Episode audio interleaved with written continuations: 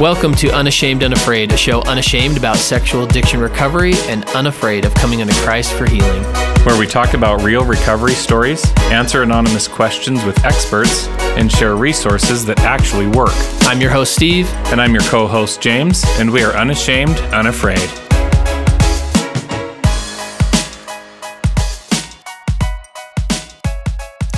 Don't mind me, guys. I'm just reading this really great book.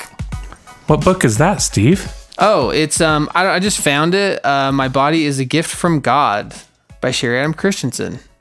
She's some therapist who I think knows how to talk to kids about sex. Awesome. We should have her on the show. That would be a great idea, because we get this question all the time. How do you talk to kids? So if you are a longtime unashamed follower, we actually had Sherri on before for a anonymous Q&A. With my wife and Christy was on with us, and it was a cool episode. And so not only were we like, we need to have Sherri on for this episode, but then how many questions have we gotten from people about how to talk to kids? All the time. Lots. All the time. So yep. We talked about how when we did a post with Dr. Moore on shame, we were like ashamed that it was like 3 years later that we did a post about actually talking about shame. This is one of those we're ashamed about. So, we're sorry. That's probably all we really have to say. We're sorry that we have not done this post earlier about how to talk to kids about sex, how to talk to your kids about sex. And, we also brought some of our sins to the table in this episode. So James and Chris, my kids are pretty young, so not a ton of things have happened yet, but you both were pretty transparent about some of the ways that you've parented this. Some things I sucked at. And some things you guys did well. Yeah.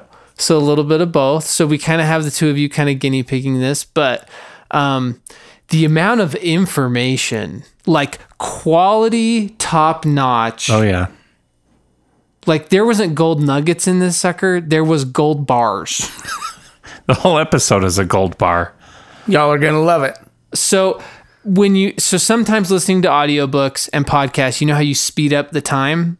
To be like, I get what they're saying. I want to hear it. This is the one you slow down the time. This is the one you slow down the time. Yeah. Because there's so much to get in. So we want to do like 20 more episodes with Sherri to talk about doing this. Yeah.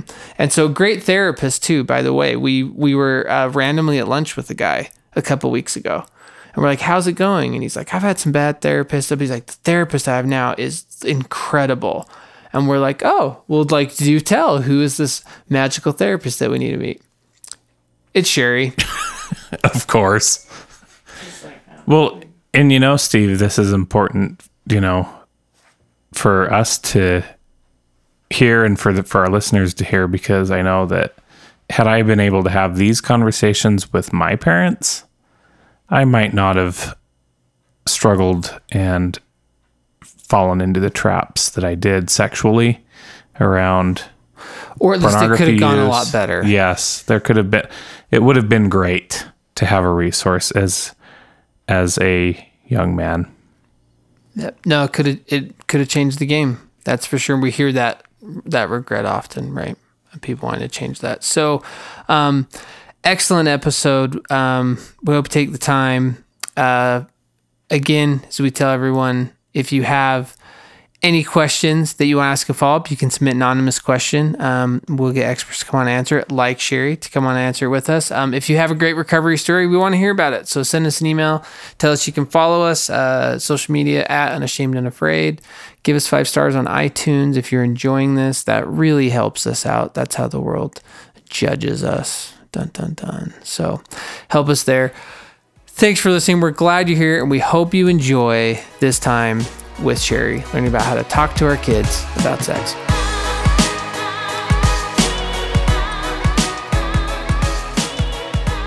Steve, you're digging the music just a little too much right now. Always. I think we all are. We're all bobbing our head going, yeah, this feels right. Hey, it feels good. So I want to give a shout out right now, before we jump into this, to my boy Matt at Family Home Hip Hop. Check that out.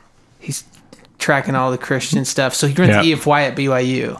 And is trying to get them all converted to Christian hip hop. So I just freaking love the guy. Nice. I'll tell you someone else that I love, who we have sitting here in the studio with us, is the Sherri Christensen.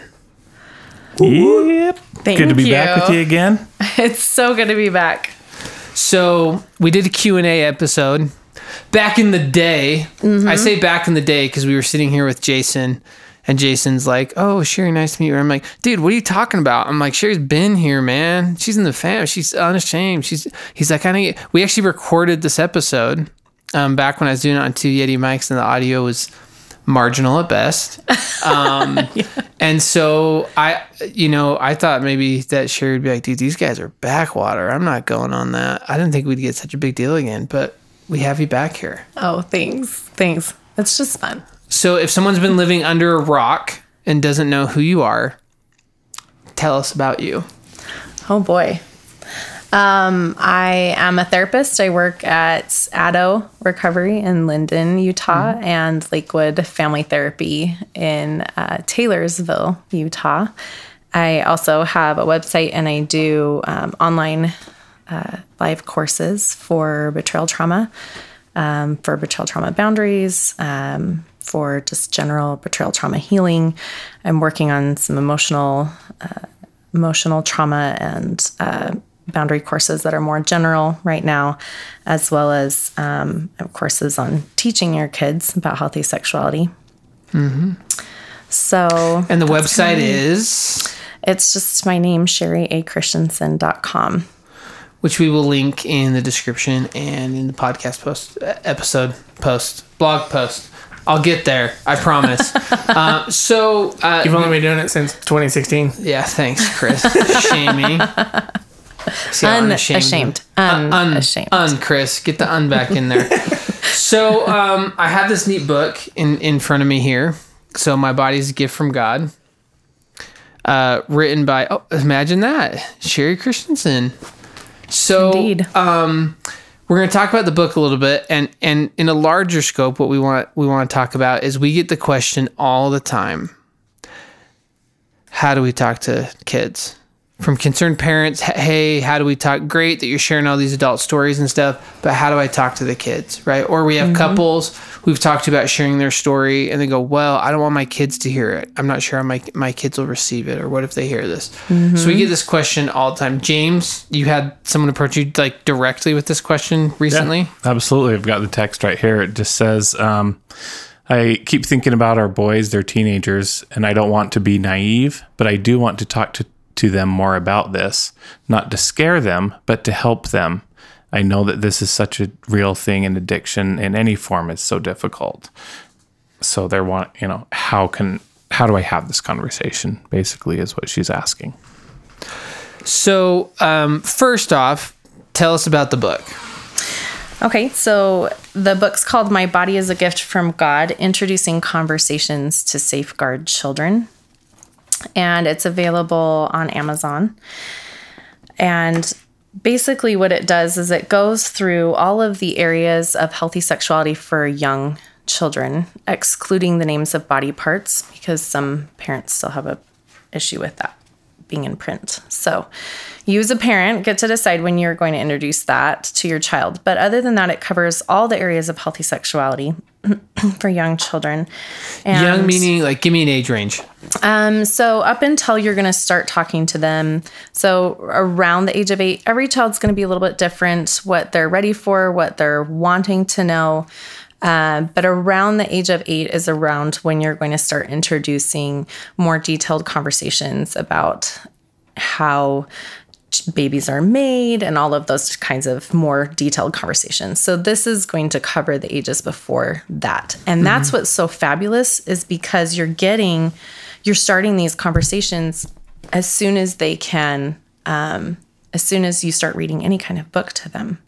So you're starting these healthy sexuality conversations when they're 2. And besides just covering all of that information, it's also covering all of the really hard topics. Like, this introduces, every page is designed to be a conversation starter. So you can have hundreds of conversations based on every single page in this book. So it's about you as a parent and your value system. My values are pretty awesome. but they're not your values as a parent necessarily. Right. And so every page is designed to start a conversation where you talk with your child about these different subjects, and then they have buy-in, which creates this family structure around values and what your family decides is important about any one particular topic. Mm-hmm. So every page also, the book's designed to grow with the age and stage of the child. So I even have parents with teenagers that will use this book. You know, and you can kind of use it under the guise of like, oh, we're going to read to the younger kids, but it's designed so that it's general enough to go with whatever the child is experiencing at any particular time. So like on one page, it's talking about, let me see if I can flip to it really quick. Talking about respectful, speaking respectfully about bodies, for example. Mm-hmm. And so with a 2-year-old or a 4-year-old, you might be talking about potty talk. You know, I'm putting that in quotation marks. Air quotes for us. Yes, air quotes. Thank you. But with a teenager, you might be talking about what was going on in the locker room. Right. So it's designed to go with what their current experiences are and what they're going through. And then it also goes through and starts these conversations about all kinds of other topics like pornography, like sexual abuse, like body image, all of these other kinds of things that are, we look at those topics and we think, that's so scary. I don't even know how to start talking to my teenager, let alone my 2-year-old about it. But then we look at the statistics and they're scary. They are. They're so scary. And they need to have this support and this background of having these conversations with their parents instead of Google, which is, as you know, statistically, Google is the most common place for kids to get this kind of information. And we don't want them to get that there. We do not. You do not want whatever your value system is. Yes. Yep. This is not the correct place. You do not want your kids to get absolutely. Yes, absolutely. You want them to be getting it from you, where you're getting, because again, kids' brains, prefrontal cortex, it's not fully developed until you're in your early to mid 20s. So their brains aren't fully developed. They're not even capable of processing the things that they get exposed to, or processing a lot of this stuff. So having these conversations where they feel safe enough to bounce these ideas off of their parents and have these conversations, it's critical. It's critical. But again, nobody knows how to talk about this. Nobody's parents talked to them about this. You know, that's what's cool about that book is it allows them to be able to,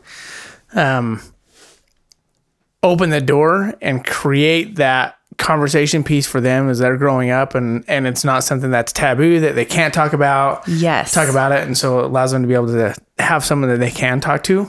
Yes, exactly. So as they get older and they really start getting into more detail, that door is already open so that the kid or the child can come to the parent and be like, hey, what is this? Or yes, can you explain this to me? Yes. And that's what I tell parents all the time. It's like, they say, when do I talk to my kids about this? And I say, all the time, the time. You want just little bits of conversation all the time. Whenever you see something, hear something, you ask them about what they've seen or heard. And you just want to pull that in, make it this conversation that you can have in the car or at the dinner table or at, working in the garden or anywhere that you are, so that they're comfortable having these conversations with you. And it's not a big deal. It's not something that, you know, we all sit down in our church clothes one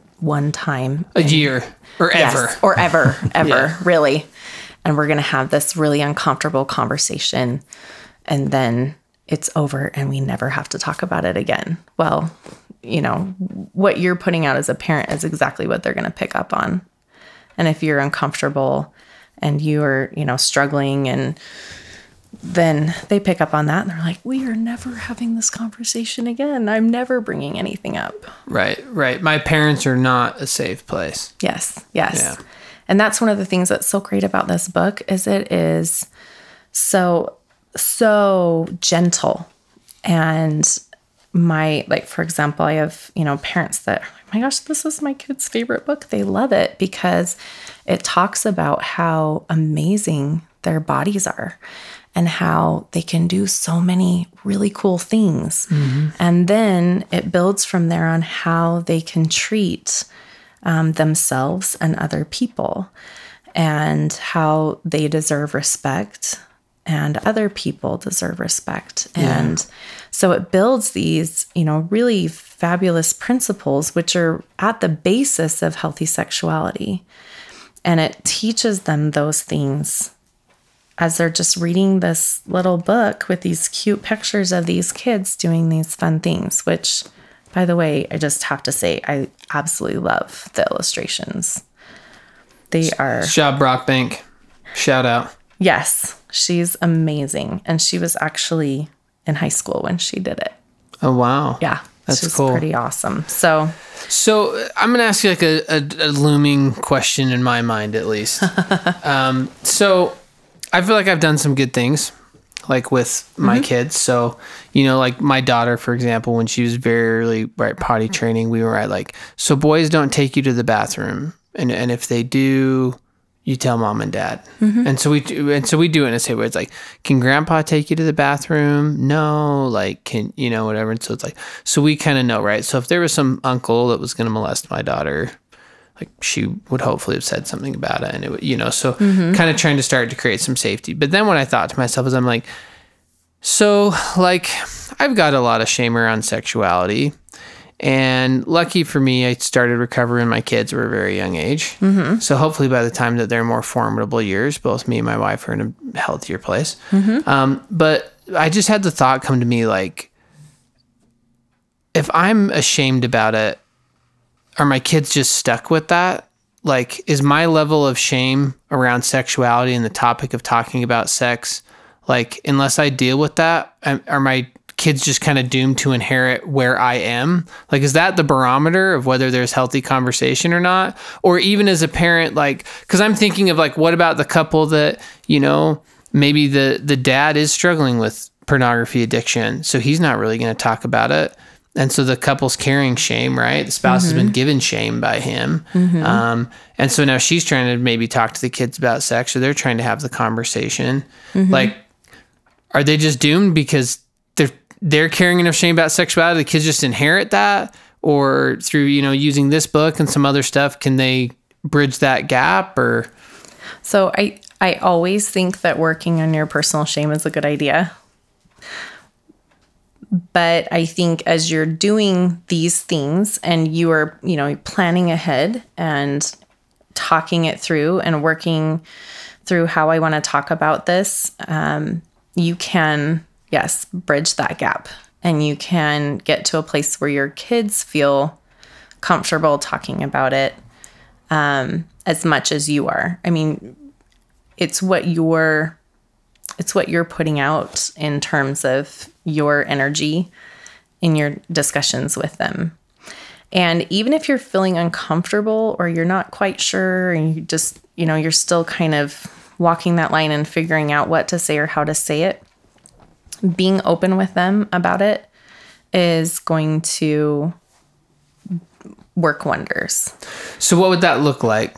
So sometimes I don't, so if I was going to say this as a person, mm-hmm. As a parent talking to a child, like sometimes I don't feel like I know all the answers, or sometimes I'm not quite sure how to say this in a very comfortable way. And sometimes that might feel a little awkward, but I really want to work with it with you on that. And just so you know, like, you can come talk to me, and I really do want to answer your questions. Or if they bring something up and you just are kind of like a deer in the headlights, a really good way always to talk with your children is just to say, That is such a good question. I really want to answer that in a really good way, but I think I'm going to need to think about that for a little while. Can we talk about it and then set a time? Can we talk about it at dinner tonight or tomorrow morning or when I'm tucking you in bed? So, and then absolutely follow through with them on that. But it gives you a little bit of space to breathe. Get your thoughts together. Yes. And so you're not saying the wrong things or getting that, you're putting your shame into whatever you're talking about. Yes. So you've given us a great example of like, here's the principles of how you have the dialogue. Right. I think the next big question is like age appropriate. Where is age appropriate? You said a little bit earlier that you're like, depends on how the child is. And we know this, right? Yeah. Like, not all 5-year-olds are thinking or seeing the world the same way. Neither are all 15-year-olds or 18-year-olds, right? Yes. Like there's individual. So we're not like holding you to this, like this is gospel. At age 12, you say this. At age 14, you say that.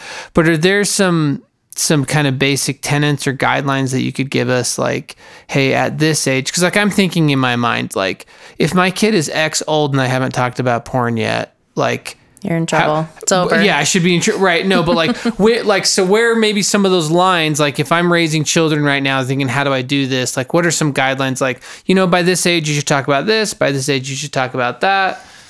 Yeah, absolutely. So there's different categories. Again, each child's going to be different. So you're going to look. There's some gray area. There is definitely some gray area. For example, one of my daughters is high functioning autistic. So it's a completely different ball of wax. Even I talk to parents and they have twins and one of them is just a lot more curious and interested, and the other one's really not. And so they're like, it's a little weird, but it's different. They're getting different information because of where they are with things. So from birth to age 2, you're talking about understanding and accepting their gender or learning about gender, developing close and loving relationships, reacting, as a parent, reacting properly to children's discovery of their bodies. From ages 3 to 5, you're wanting to talk about modesty, privacy, respect for others. You start those conversations. You want to start at the most basic level with children. So that would be like if someone says, don't touch me, respect that. Right. So and even give me a hug. I don't want to. And it's like, you don't have to hug somebody. Yes.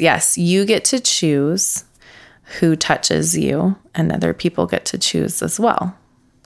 So it's a healthy body principle. It's a lot of the healthy sexuality principles are healthy body principles, right? Yeah, and healthy boundaries even. Right. Exactly. Yeah. Right. Exactly. Because we used to, with all my kids, I'm like, you need to go and give grandma and grandpa a hug. Yes. Yep. You can't leave until you give them a hug. And then I didn't realize until later that I'm like, oh, I'm not giving them the opportunity to choose who they hug or not. Yes. They're learning. Yes, exactly. Someone else tells me. And if you're not comfortable, if someone else, especially an authority figure, says that that's what should happen, that's just what happens anyway, even if you're not comfortable. And yeah, it's an unhealthy message, but everyone, that's how it was for just about everyone, right? We weren't taught that. And so the pattern comes down and we're all figuring it out. So yes.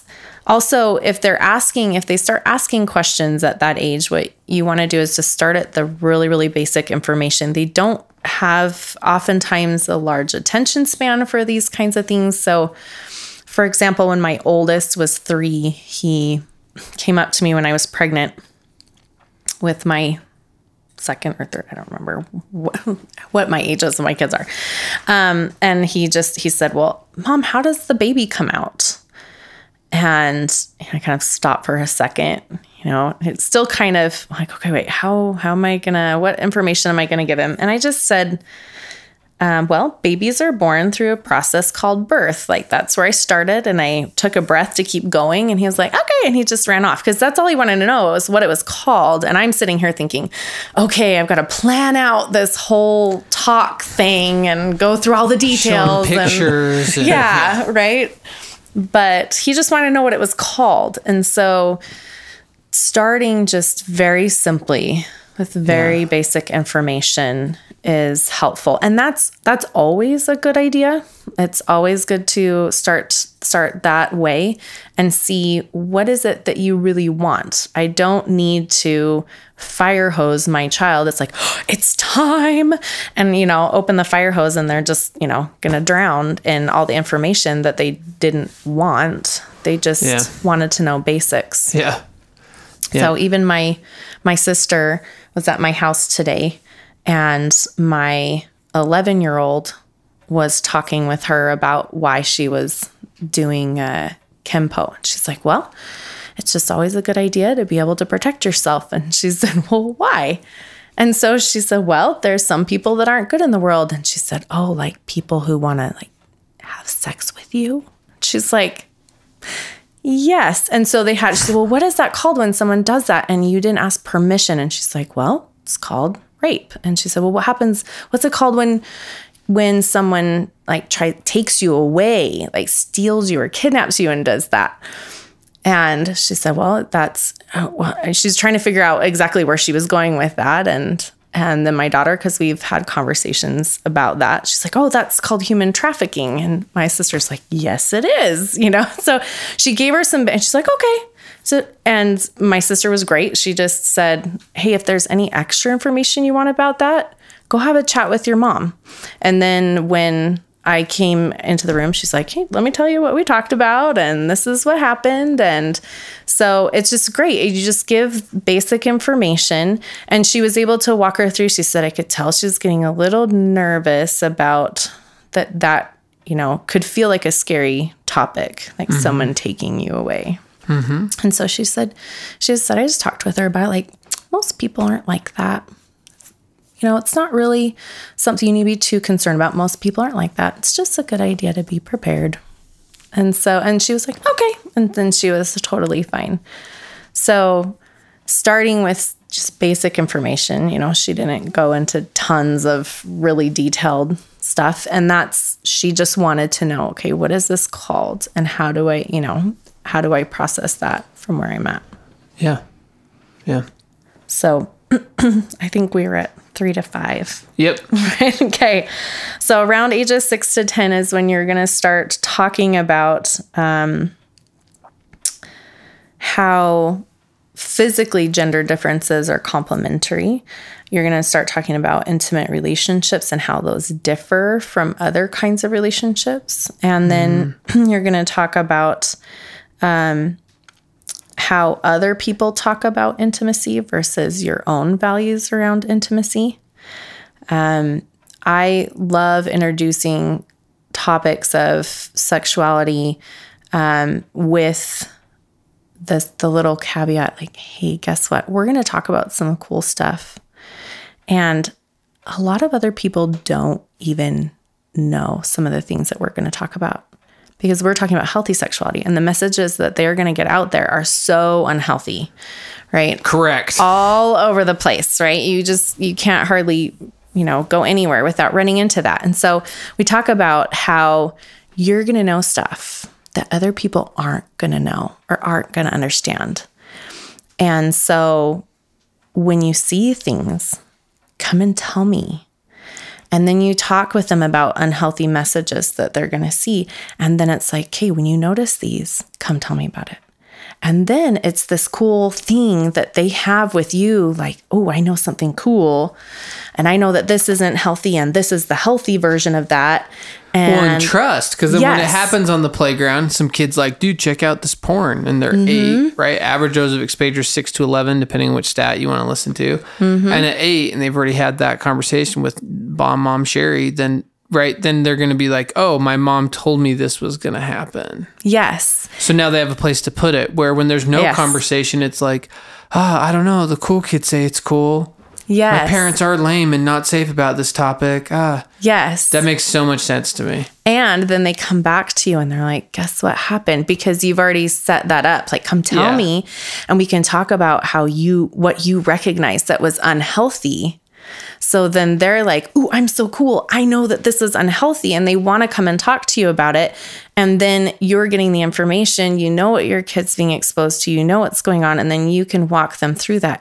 You did, you totally noticed that. And so what did you feel around that? Did it feel interesting or uncomfortable or like, and then you can walk them through what they're feeling in their body when they were experiencing that. Mm-hmm. And then you're helping them learn to get in touch with their feelings and get in touch with what's going on for themselves instead of shutting things off or brushing it under the rug. Like, oh, that's bad. I'm not supposed to, just stick it on the rug and not talk about it. But that's important. Like, because, they're going to have experiences where they're going to feel arousal. Mm-hmm. And that's an important conversation in and of itself. And that's, something we'll get to in a second when we get down our list a little further, is talking about that arousal space and how you talk to kids about what that is. 'Cause that's not bad. That's really good, right?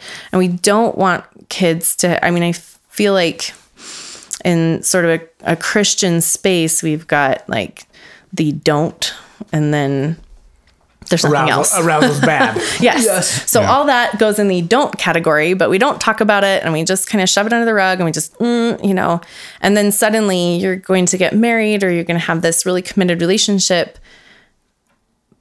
But that was bad. Yeah. And it's just kind of a mess. We've heard that story so many times on the podcast of people relating to that way, right? Or clients now and people, it's like how they were oriented around that. And it was like, if you feel aroused bad, if you like sex bad, that was the message. Even if it wasn't spoken in words, that was the message. Yes. Yeah. So I have a question for you. So you're having all these conversations with your kids. Yeah. And it's obviously you're talking about important information, and something that my wife and I have done. I know Autumn said it numerous times, and I would always back her up. And she's like, and this is important information that you should not talk to your friends about. Mm-hmm. So I don't know if that's a good thing or a bad thing, or if it's like... It's just what Chris and Autumn did, but that's he wants to know now. I'm like, did we do it right? Did we totally mess up everything? They're older now, but... it's too late now. It's all over. But maybe future children. But it's like, are we creating that shame that, hey, they have this information, but hey, don't talk about this to anybody else? So there's a couple of camps around that. Some people don't really want their kids running around saying names of body parts and scream, and being that kid that talks about, but I don't think but they're all talking about it. Yeah. I don't think that that's a bad thing to be the one that's coming forward with the healthy messages. I think that's sort of a more of a Christian-based idea that, okay, we're going to tell you this stuff, but don't necessarily talk about it. So I think it's pretty widespread. I think it's great when my 14-year-old can talk to his friends about it, and it's just like, oh no, this and that. And he loves his, I have a Porn Kills Love t-shirt that I got from Fight the New Drug. Yeah. Yep. I think we all need one of those too. I need to get a new one because I just... You're assuming that some of us don't already have one. Chris? I don't have one. And we need Unashamed and Unafraid t-shirts as well. Hey, hook me up with one of those when you get those coming out. But he loves that. He's like, Mom, that is so true. And he's willing to talk with... He's like, I think my friends know that you're a therapist because they always are coming to me with these questions, but then he's coming to me for more, and we're having more conversations because he's like, okay, so how do I say this? Or, how do I bring that up? So if you've done that before, I wouldn't, shame you for it. But I think... You blew it, Chris. I don't necessarily... Crap, I knew it. I think it's a good thing that we have kids that are educated and are willing to say what's truth and what's healthy and all of those things, and can stand up for that. I will say the good thing that came out about it is having those conversations with our kids later as they got older, they actually had their friends starting talking to them, and they're like, you know what? You should talk to my parents. Yes. And so their friends have come and talked to us. Like, her friend was engaged and she had questions. Mm-hmm. And so we were like, sure. And then her boyfriend had a whole bunch of stuff with addiction and stuff. And she's like, what do I do? Yes. So just having that open conversation has allowed them and their friends to be able to know, hey, they can come and talk to us as well. So it's been really cool. Yes. In an open format, not some weird, creepy way. Yeah. I feel like... That's good. I feel like, Sherri, you're being like super nice and respectful of everyone, which is a great way to be, and you're a good example to me. I'm just like a little bit jaded. So we just did this documentary, Our Kids Online. It just came out. It's a couple from New Zealand.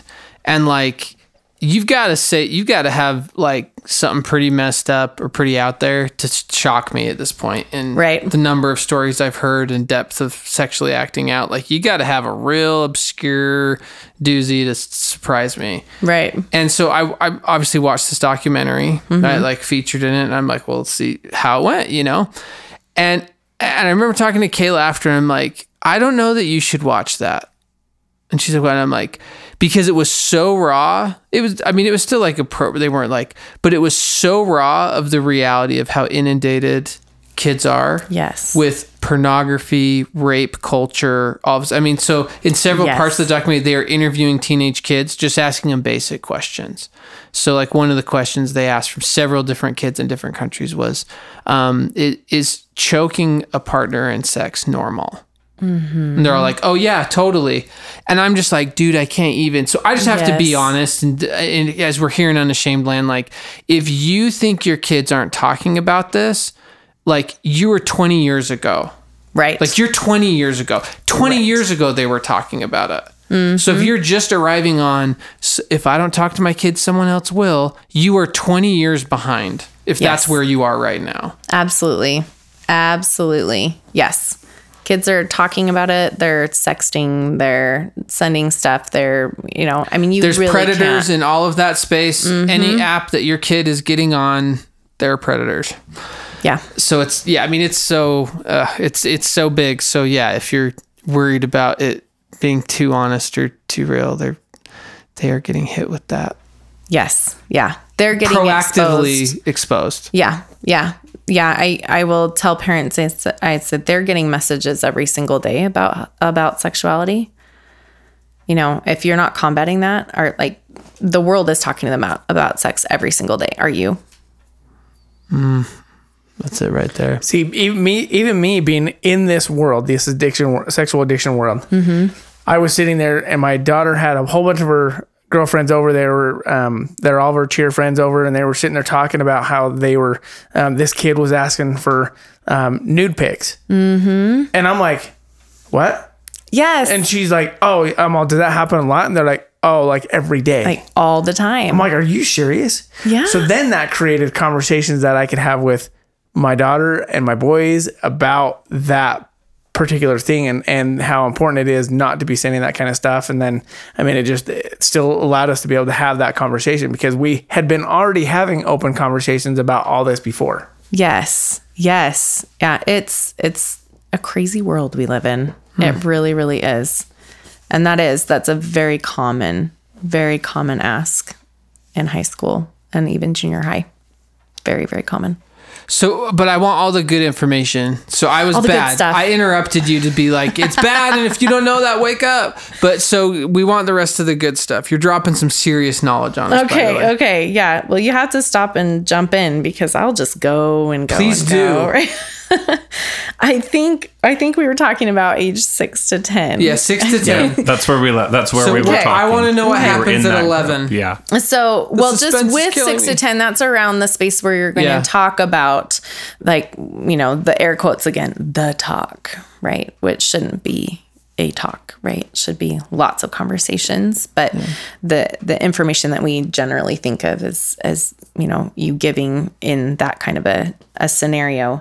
So it was at that age, we showed our kids the documentary called The Miracle of Birth, and it oh, yes. It's a cool documentary. It just kind of shows from the very beginning, the egg and the whole thing. And, and that was, so for our two youngest kids, that's when we showed them that. Yes. And then from there, it was interesting. One daughter had a lot of questions. The other daughter was like, oh, that was awesome.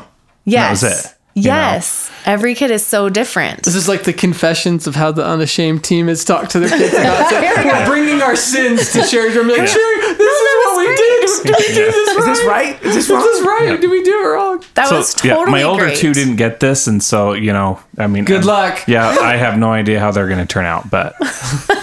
They're 18 and 20 now. We'll see. They'll do great. They'll do great. That's, you know, we're all figuring this out. But yeah, that's a great place. I really like talking to kids about, because bodies are so amazing.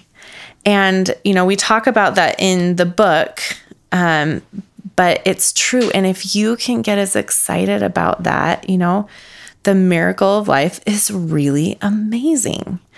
And so when you talk with them about, even as you're talking about maturation and you're talking about all those different kinds of things, framing it in terms of values, in terms of how amazing their bodies are, is always just, it's going to bring that appreciation for themselves and that really, really healthy space. Yeah. So they're going to appreciate their body rather than feel ashamed of their bodies. Yes. Yeah. It's like, oh, my body can do that, you know? Well, this is killer information, because as an adult, I feel like I'm in the place now, like talking to adult clients or people, I can be like, God loves sex. Sex is super good. Like positive. He gave us these bodies. We've all just been doing it really wrong. Yes. Like, there's a really great way to do this. Yes. But then I'm like, that is how the conversation should be with kids. Like, this should be a total positive. Yes. Like, it shouldn't be the shame negative thing. And I feel like you're like giving us the how. Yes. Yeah. Which I personally greatly appreciate. I hope everyone else listening does. But for me, this is awesome. Yeah. And going into your value system around that. And, you know, this is a wonderful, amazing thing.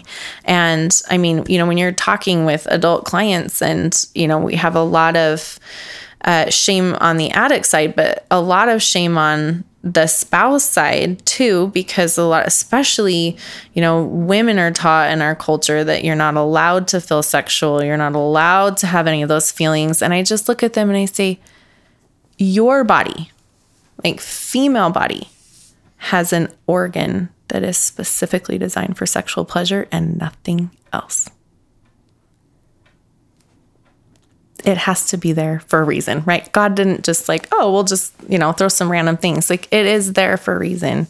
You are designed by God to have pleasure sexually and enjoy that relationship and build that relationship.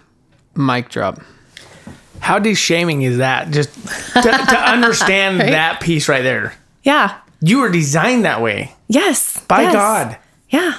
Who you think, if you have just even arousal, that it's bad and you're a horrible person because you have arousal. Mm-hmm. And yet, if you know and understand that piece, that's pretty awesome. Yeah. So arousal, because I want all the answers. So arousal, you start talking to that age 11? That's when you start? Because you hinted at it, and so now I've just been the curiosity has been killing me. Yeah. So, okay, we're just going to jump. Okay, so let me get through my little categories, and then we can talk details. Okay, so we're going to jump back to ages 10 through 15. And in that age group, you're going to talk about body processes being good and normal. So this is the age where hormones are starting to go and all of that. And so it's also a good idea to talk about things like that attraction and physical attraction is not the sole purpose of our lives, right?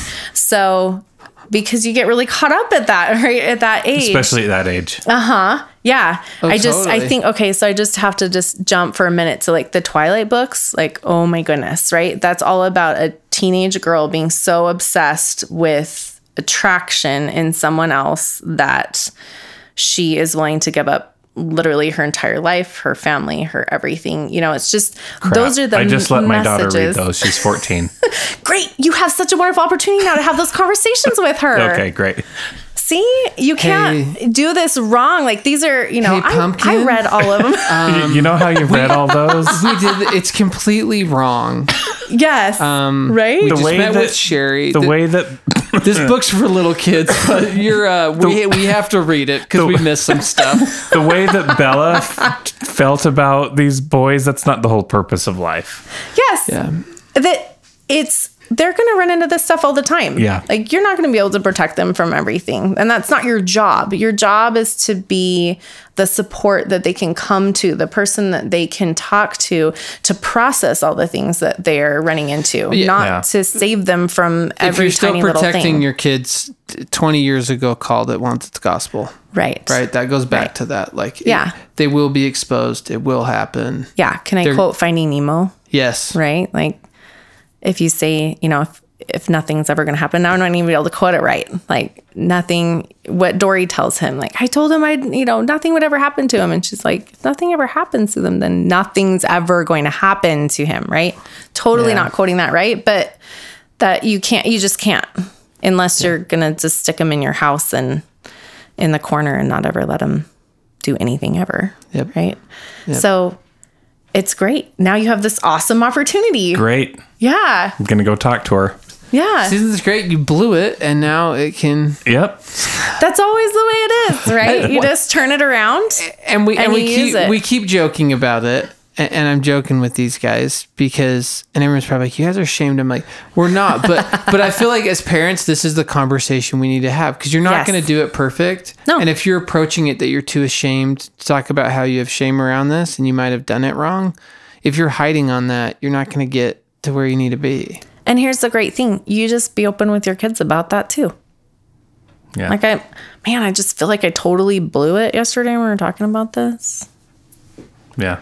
Okay. That's why I like the concept. Okay, so I blew it, and now I can go back to her and say, tell me the conversation I need to have now with her. Okay. Okay. So read your scriptures every day and don't ever talk about sex again. And then when you're married, it'll all just work out. And it all just works out. It's all fine. And everything will be beautiful and rainbows. So, because you were touching on it, it's like, hey, tell them that this isn't the be-all, end-all of their existence, right? Yes.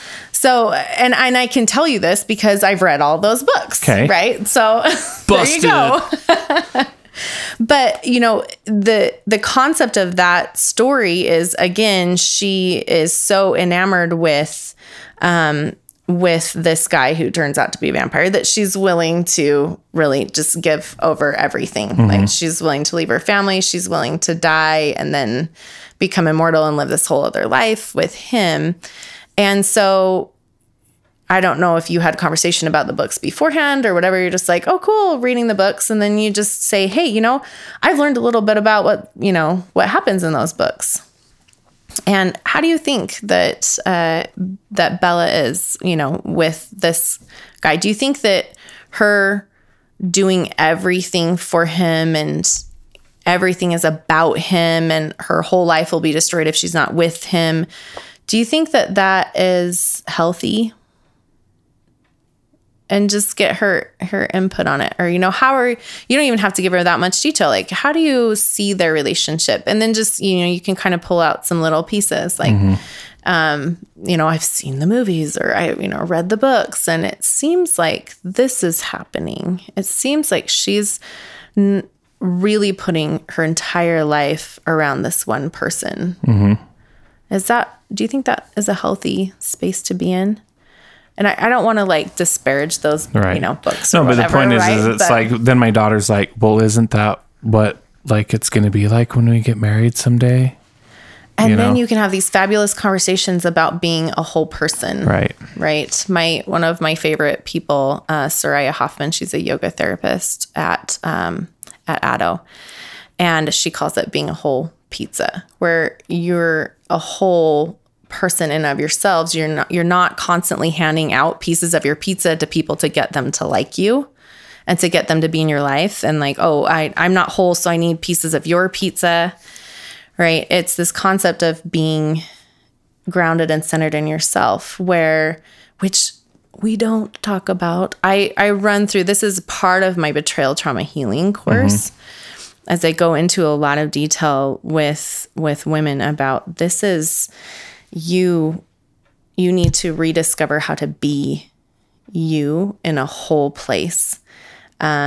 If you're out there trying to get other people to do things or work with them to, try to walk on eggshells or whatever so that they'll like you and they want to be with you and all of that, that's not a healthy place to be. The place to be is in that grounded, very centered place where you are a whole person and you don't need anyone else.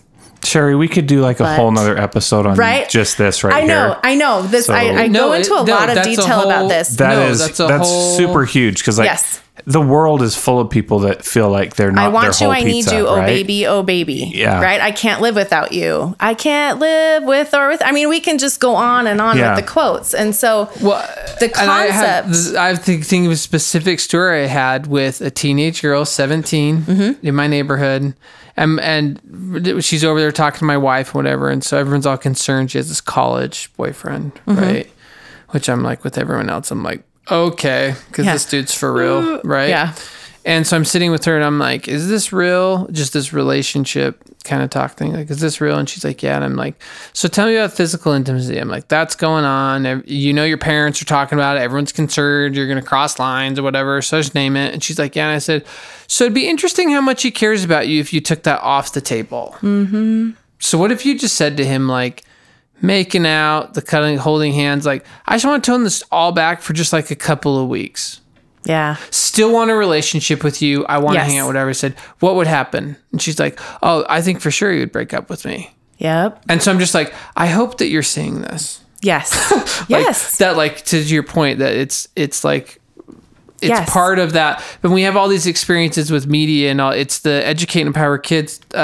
Mm-hmm. I forgot her name. I heard her speak. She talks about Christine about deconstructing the images. And mm-hmm. she's like, whether it's Twilight or a movie or whatever, you have an opportunity to be like, does that seem real? Yeah. Like, or are they trying to sell me something? Like, what does this look like? Is that is that what you're saying? Am I understanding it? Absolutely. Absolutely. You want to take every single one of those opportunities you can. And, even like I remember when I was little, we would be watching, just watching TV and the commercials would come on. My mom would be like, what are they trying to tell you here? What are they trying to tell you here? And, we'd roll our eyes and be like, Mom, yes. Okay. If you drink beer, you'll be super popular and all the girls will like you, and we'd roll our eyes, but we could tell you what the messages were. And, she would talk to us about it. And so, yes, deconstructing that. And one of the biggest things that we don't understand. So now you're saying we can go into a whole other episode just on this. So I think I need that episode for myself. Yep. So All right, we'll do another one. I get to co-host that one, Chris. We've confessed our sins to Sherri. We're ready to repent. Yep. It's coming in. Okay, so we can't keep you for 15 hours. So we'll keep it down to one-ish. Okay. So we had a question. What was the question about? I think it was your question about. So anyway, you're going to get into more after 15. So you're just getting into more details. Just more details. You're going to be talking about current events and, all of those different kinds of things and just a lot more detail about topics that they're interested in and that are going on in the media and all of those different kinds of things. Yeah. So but now my kids are out of the house because here's a question that I have had come up. Yeah. I was having this conversation with Kayla, my wife, and I'm like, oh, we will totally talk to our adult kids about sex. Uh-huh. And she's like, that is so weird if my parents would have talked to me about sex. And I'm like, well, so here's one for you between the eyes. Okay. Kayla, I was like, so we got married under pretense that I had never had a sexual relationship with anyone. Yeah. Which was super not true. Yeah. So there were, and I won't get all into the details for sake of not being graphic, mm-hmm. but there were some keys that had my wife had more sexual education it would have been 100% obvious that I'd had sexual relationships with someone else. Yeah. And had she had that education and a support system where she could have talked about that, mm-hmm. she could have there on our honeymoon in the early moments been like, hey, bud, I don't have the whole story. So you want to give it to me or what? And yes. that could have saved her a lot of pain, yes. a lot of heartache, right? I could mm-hmm. have started recovery several years sooner, right? And so tell me about, I'm just saying that was an example as we were talking about it. She's like, we shouldn't talk to adult kids. And I'm like, yeah. if you were an adult kid who got talked to, your life could have been different. Yeah. Like it could have helped you so much. Mm-hmm. And so Do we talk to adult kids? Yes. I would say the one caveat is you want to talk to them about things in general and not things in specific. Right. Mm-hmm. Because mm-hmm. I get that a lot. Like people are like, oh, my parents said that. And now I know exactly what's going on in their sex life because of the right. like, or the, way they right. were talking about it. Like, right. yes. The overshare. The yeah. overshare. And just instead of more general information, right? Not this is what we're doing. Right. Right. And as adult children, you got to respect the boundaries, right? They're like, they're for adults. Sure. Yeah. You know, yeah. So. Again, it goes back to that healthy person. Like, right. I am totally open to whatever you would like to talk about. And, you know, if you don't want to, that's totally fine too. You do what you need to do, right? Because they're adults and they get to make those decisions. Totally. Chris, ask our burning question. How do we talk to our kids about our own addiction? Oh, that's a good question. Because we get that. I know how I did it, but I don't know. And we do have more sins to confess to you, but and we'd like to know the right way. We definitely get that. Autumn and I get that question a lot, especially when we come and speak at like LifeStar events or different events. There's so many, so many people ask that question. How do we talk to our kids about our addiction? When do we share it with them? What is the best way to do that? I think again, there's a couple camps. You know, in that area. Totally. Age appropriateness. And, just give us the truth, Sherri. No, I was just going to say, if you're not in a very good place with things, it can make things messy.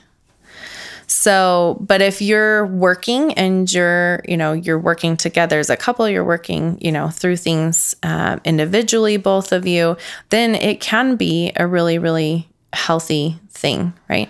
Well, you should never use the kids, right? Which I think is what you're alluding to. I should never confide in my kid and say, here, child, hold my marriage problems. Right. That is always a big no. Yes. So I don't go to my kid and go, hey, I'm sleeping in the basement because of this, this, and this. This is where me and your mom are at. So if I put my kid in our marriage, if I have them be my therapist, my support, I'm like in way big boundary fails parent. Right? Doesn't matter how old So I just want to asterisk, wherever we're at, like at no age is that appropriate. Like your kid is not responsible to even have a semblance of holding your problems. Yes. They are not your support system. Yeah. So yes, motive for talking about it. But, it can be really healthy to be able to talk. And even if you say you aren't an addict, and you're just kind of going through or, maybe this is a spouse talking about, everybody's been exposed. So one of the things I like to do in, Christian circles is I'll talk about like, you can talk about King David, he's a king and he got exposed to stuff inadvertently. And then it was what he chose to do with that. And, to talk, and that's really helpful when you're talking with them about, being exposed and the difference between exposure and the choice that you make in that next second. And that getting exposed is never something that you did wrong, right? And then the choice that you made can lead you down some different paths over there right after. And so, but King David got exposed. You look at Joseph of Egypt, like, these are, you're looking at prophets, you're looking at kings. Everybody gets exposed to things. And so that's a really good way to say like, hey, this is my experience. Whatever your experience is, this has been my experience. Like, last week I pulled something up and oh my goodness, this whole thing popped up and I didn't even know or whatever. And this is what I chose to do about it. you know, and you can go through that. Now, if you have been in a place of addiction, you don't want to go into a ton of details about what you did about it that wasn't healthy, right? Yeah, yeah. But you can say, here's how I chose to numb out and maladaptively cope with my problems, child. In great detail. Yeah. No, you want... Vomit, yeah. Yes, but you can say, I've been there. And I've made poor choices before. And I am making different choices now, and I'm so much happier now. Again, it's like going back to the making mistake. You can use those, and that can be so helpful to them to know, oh my gosh, it's not just me. Like, I just got inadvertently exposed, or I made a mistake and I, pulled stuff up on purpose, or whatever it is that, my parents or my ecclesiastical leaders or whoever is in my life that, kids will look at and they're like, my parents never do anything bad. Right. Mm-hmm. That you can say, yeah, this stuff has happened to me too. Yeah. Or even if you haven't ever actually engaged with anything intentionally, you've still been exposed, guarantee it. For sure. You can use that to help your kids. Yeah. So Sherri, a wealth of knowledge. And we've been joking this whole time, like, we need more, but being honest, like, we do need more, right? That's probably the largest message I'm getting from us sitting here is I'm like, and I'm someone who thinks I'm in the know.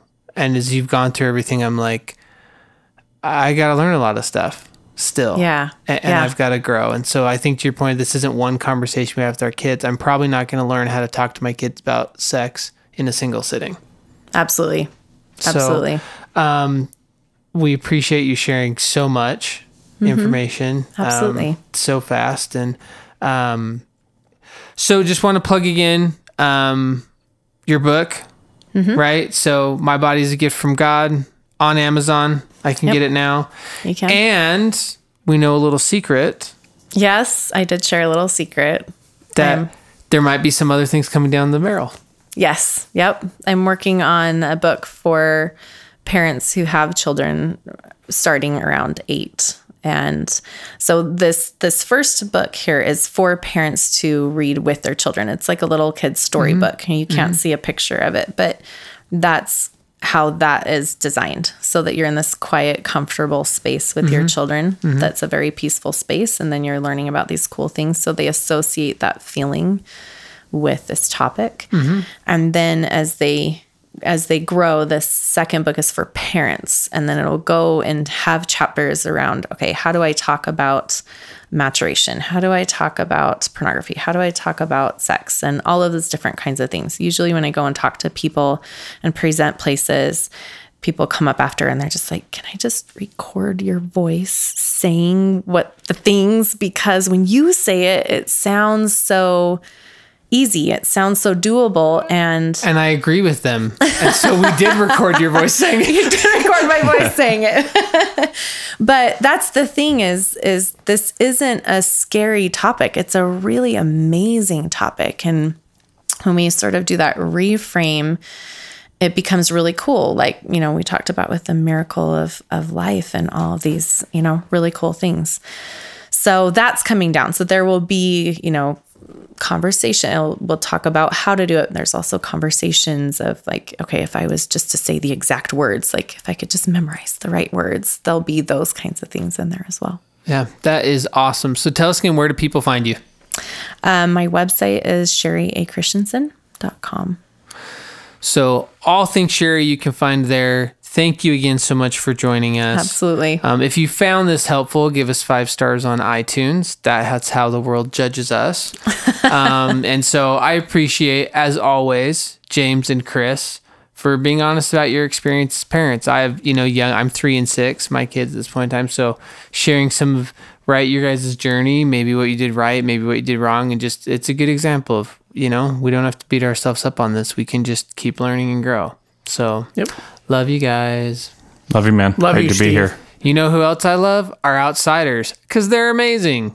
And so, outsiders, we love you. Become an outsider. You can donate at unashamedandfree.com/.